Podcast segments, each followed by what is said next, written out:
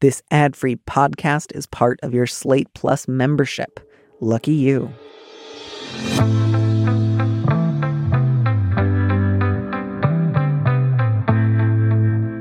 Hello, and welcome to this mini episode of Big Mood, Little Mood. I'm your host, Danny M. Lavery, and this show is for you, our Plus subscribers.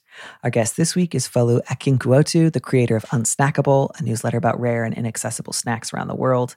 And here we are reading a letter from a listener.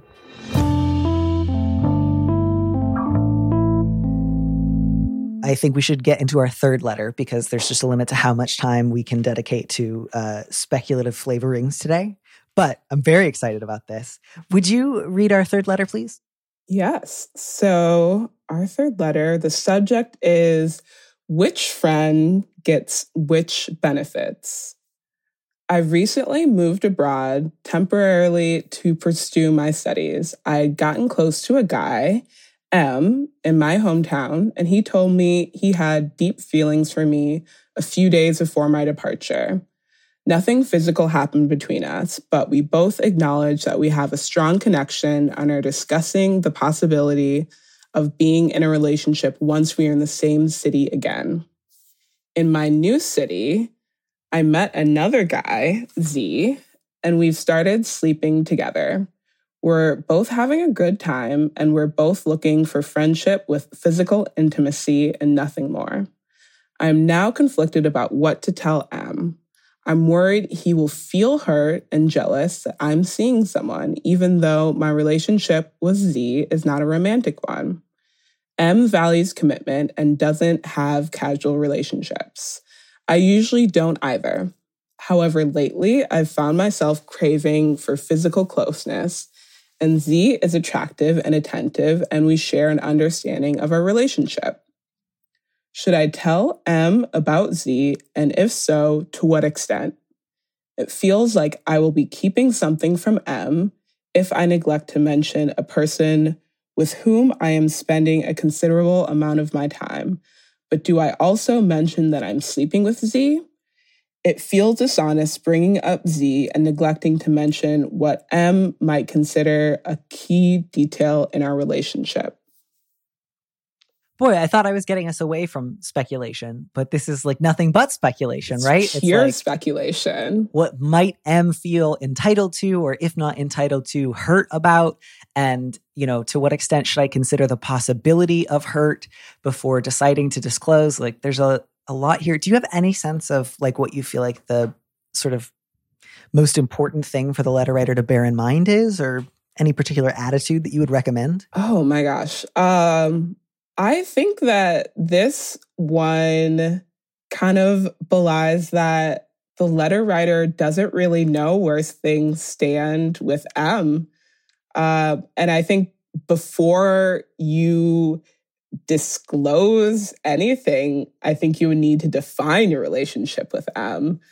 Um, there's a conversation that needs to happen about like, what do we expect? And I think you know, when things happen so close to when you're moving or going to another city, there may not be time for those conversations. But if it becomes something that you start to define your future plans around, like I think you would need to have a conversation of what do we expect of one another. Um, and without that, you know, there's a little bit of you can disclose if you want to, but you also have to figure out is this something that I'm doing because I personally feel a little guilty in this situation?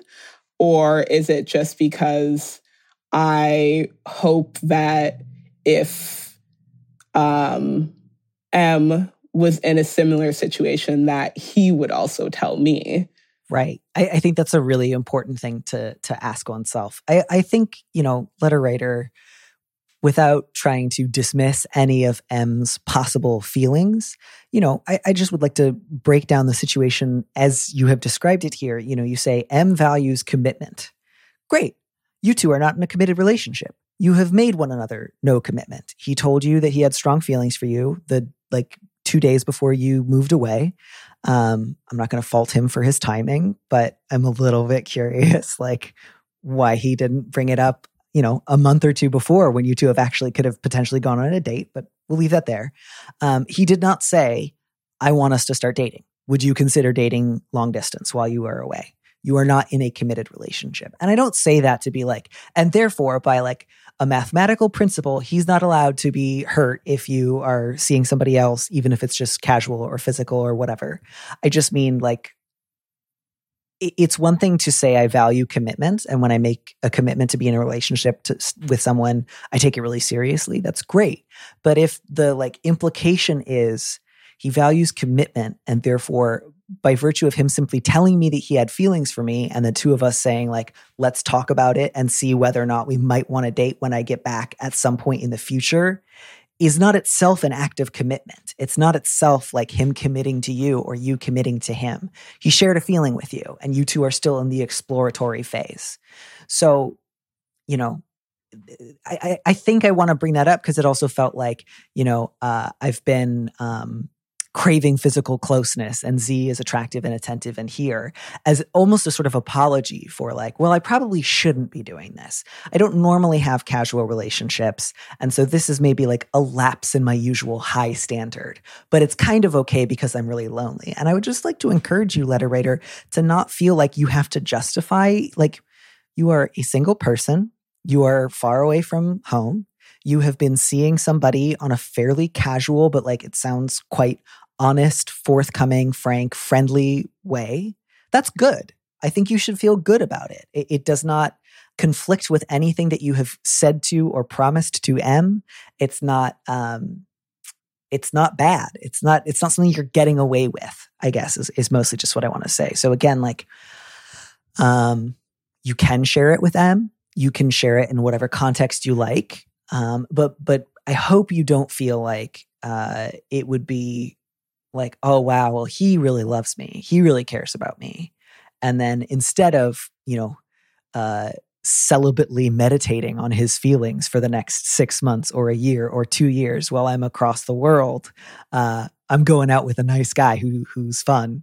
What a monster I am. You know, like that's, yeah. I, I think that would be a bad way to approach this. Yeah. Uh, I definitely agree. I think also moving abroad is a big change. And maybe it's shown you that there are different things that you didn't realize that you wanted in this old part of your life. So, you know, maybe you're saying, oh, I wouldn't usually do this, but I mean, sometimes it's good to try new things that you wouldn't usually do. And with relationships, there's so many different types of relationships. There's so many different structures, all these other things, other different types of commitments. And by exploring that, it's good for you. And it's like, it's good that you're doing it with someone that you seem to be really open with and that you're communicating with them. And I would hope that if you feel this strong connection with M, you could also communicate with M too. Um, you know, just to say, these are things that I need, like in whatever form that is, and to say, you know, these are things that I need right now, and here's what's happening. You don't have to say that, but if the conversation if the conversation gets to the point of the things that you're doing for yourself, you know, that's that's what you consider when you start to build a partnership. Uh, you think about where you are at that time. The other person can say where they are at that time, and you find a middle ground or you don't. Like, you can't really do anything else other than that. Right. Yeah. I think, you know, not for nothing to people, I, uh, I think sometimes associate like travel with, you know, broadening one's other horizons as well. And like, I, I, definitely think that it is possible that sometimes in travel, um, when you detach yourself from some of your old like habits or networks, you can start to think that maybe I avoided the possibility of casual relationships because I worried about people judging me or, um, you know, looking down on me for doing it or that it would get back to other people and just didn't want that kind of scrutiny. And now that I feel a little bit more freedom, I'm actually finding, wow, it's it's not this horrible, weird, bad thing or like substitute for real love. It's something that you can do with someone you like and who has, you know, uh, compatible expectations and you can have a nice conversation and it's not just like seediness and and self-loathing although that can be fun and hot too i don't want to roll that out um, but yeah i would say like it's good that you have like taken this journey and that you are currently in a new kind of relationship that you didn't know you could be in or enjoy before and that you're having a good time. That's great. Um, because like I, think one of the things that's just really hard about like talking about a contingent possible future relationship is like you, you can't really anchor your choices now on maybe in a year or 18 months or two years M and i are going to start dating. We're not sure. Like you you there's not a lot to hang your hat on there and that's not to mm-hmm. say that mm-hmm. he did something wrong or you did something wrong or that you need to like have a define the relationship talk right now or you'll never figure it out it's just like this strikes me as a totally reasonable situation if M were hurt or jealous to hear that you were seeing somebody while you were also discussing the possibility of going on a date in a year, you know, I would say, I get it. That makes sense. If you like somebody, sometimes you experience jealousy about their other relationships. That's not evil. But I would sure hope that he would understand that that jealousy is not an indicator that you did something wrong. Yeah. Yeah. Absolutely. And I think that if you do bring it to M and he reacts that way, I think that is also something that you should take in stride to mm-hmm. evaluate this supposed future, um, especially combined with the telling you right before you moved, uh, which, you know, sometimes it takes something to prompt you to tell someone about your feelings or to realize your feelings. But if you're combining that with jealousy, that is, you know, people can feel that feeling, but the veracity of it and how they communicate that is something that you should definitely interrogate and watch and take in and also not feel guilty about because you didn't really make a mistake. You did not set terms, you did not define anything. Um, you know, you could care about both people in different ways, but until something is discussed and clearly laid out, you know, that's all that you owe. Yeah. And, you know, I hope, like, I don't want to assume that this guy has been trying to sort of like play it both both sides but like if his expectation like if you have a conversation and he says something along the lines of well i i basically feel like when i told you i had feelings for you even though we haven't decided whether or not we're going to try going out or when um, my expectation is that you will then go be celibate for as long as your trip lasts simply feeding on the the nourishing bread of that single conversation we had on the promise of a future relationship with me. That might be an indicator that maybe the that's not the right relationship for you. And again, none of that's to say like he would be a monster for feeling jealousy. I just really feel like if you want to date somebody, go out with them. But if you want to just say, I like you, come back in a few years, and in the meantime, don't have a good time, uh, boy, uh, that, does that, I mean, that just doesn't sound that appealing to yeah. me. I, I don't know. Maybe there's somebody who'd be like, that sounds great. I would love to go pine for you across the world and then come back in two years and get coffee. But so yeah, I, this has been a lot of talking around it, and I feel like I should come up with a ruling. I would say, letter writer, if part of what you're noticing is like I, I feel anxious and unsure because I don't like that we don't know if we're going to go out. And I think I would maybe just have a general conversation with him, which is just like, hey, I know we've been talking about the possibility of a relationship once we're in the same city again. I realize we can't predict the future with like perfect accuracy, but here's what I'd love. Uh, I would love to go out on a date, you know, a few days after I do get back. Does that sound good to you? If so, great. And then in the meantime, you know, uh, if you see somebody, if I see somebody, obviously there's a long time between now and then. We can revisit it if it no longer pans out. But that would be my hope is we'll go on that date. And we will also potentially see other people in the meantime. We don't have to text each other every time that happens, but that's going to be on the table. And if he's just like, whoa, why would you even say that? That sounds awful. You know, again, maybe an indicator you two aren't going to work out great. But that way you can have the sort of bigger picture conversation without feeling like I have to tell you something because you don't. Yeah. Yeah. And I would also say that, you know, people did a lot of different interesting things trying to date virtually during this good old lockdown when we couldn't breathe fresh air. Um, mm-hmm. And I think there are ways to explore your feelings and talk about things with, you know, Zoom, doing activities together, watching movies together, just finding ways to sync up and talk about things. And if you're wondering, I think that, you know, there's there's nothing wrong with a, a little measure of courage just to say, why don't we try?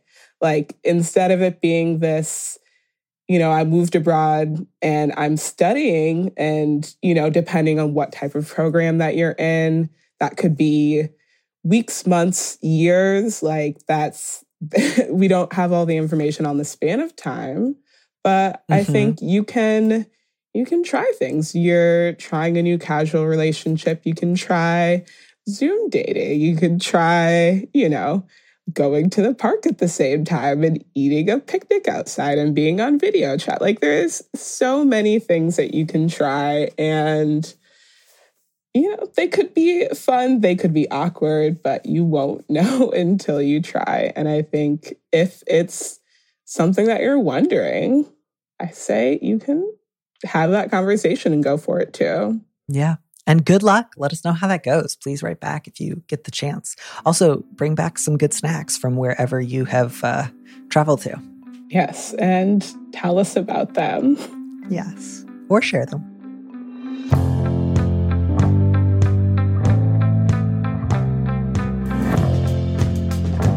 Thank you for joining us on Big Mood, Little Mood with me, Danny Lavery. Our producer is Phil Surkis, who also composed our theme music.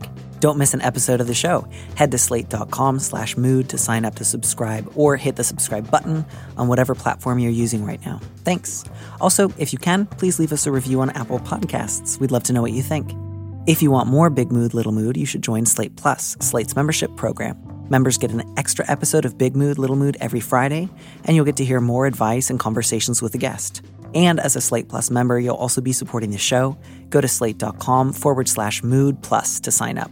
It's just $1 for your first month. If you'd like me to read your letter on the show, maybe you need a little advice, maybe some big advice, head to slate.com slash mood to find our Big Mood, Little Mood listener question form, or find a link in the description on the platform you're using right now. Thanks for listening.